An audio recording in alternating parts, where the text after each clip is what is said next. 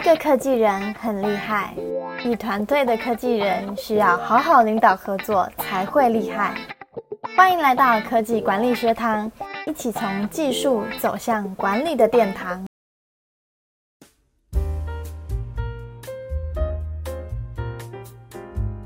管理 Tips，KPI 设计的核心纲要：建立切身感 （Ownership）。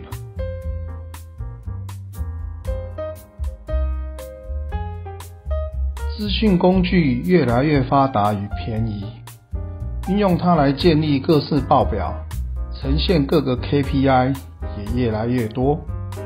重点是如何让看到 KPI 的人有责任感。例如，在制造部的公告栏上贴着良率跟每班的产出，operator 会注意哪边呢？因此，KPI 的设计纲要包含以下四个纲要：一、先了解部门或个人的权责，再来量身定造。我们常常看很多人在用 KPI，都是生搬硬套，从网站搜寻下来，或者去拿别人的 KPI 来使用。其实 KPI 是要依照每个公司的部门权责来设计的，因为每个公司的部门的设计跟权责是不一样的。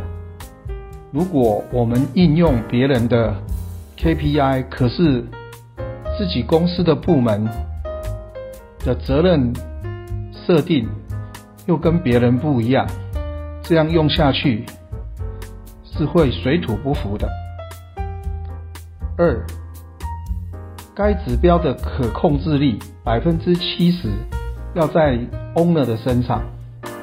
如果有一个 KPI 归属在一个责任者身上，可是这个责任者本身他又没有什么控制力哦。例如说，哦，我们把品质部门的 KPI 设定成设备的。妥善率，那事实上品质部门它又不是在负责维修设备，设备的好坏似乎是有那么一点点，哎，跟产品的品质有关。可是大部分的控制力是在设备部门，哦，所以这样子的 KPI 设计就又不符合现实。所以品质部门一般。他能控制的 KPI 就是属于跟客户方面有关客诉率的 KPI。三，要辅以平衡的设计，否则会造成资源运用偏差。例如，以前我在当制造部经理的时候，就曾经犯下这样一个错误。我帮 operator 定出产量的指标，让四班去竞赛。结果第一个月下来，产量果然激增了十几二十趴，感觉很有效果。可是三个月后，客诉率就飙高了。由于那时候自己年轻，还不是很懂，所以没有设计平衡的指标。所谓的考试领导教学，我们怎么考，operator 他就怎么去对应。所以每个人就拼命把产出作为第一优先的目标，连不良品的检验都同心协力的把它放宽了。第四，指标越少越好。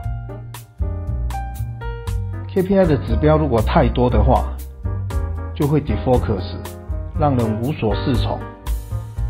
所以以我的经验，KPI 的指标。如果用在个人，最好是一个就好，客级两个，部级三个，厂级四个，以此等加，而且最好不要超过四到五个。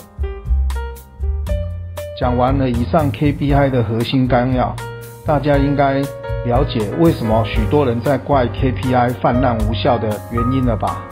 其实当大家在这样子批评 KPI 的时候，是因为没有抓住以上的核心纲要。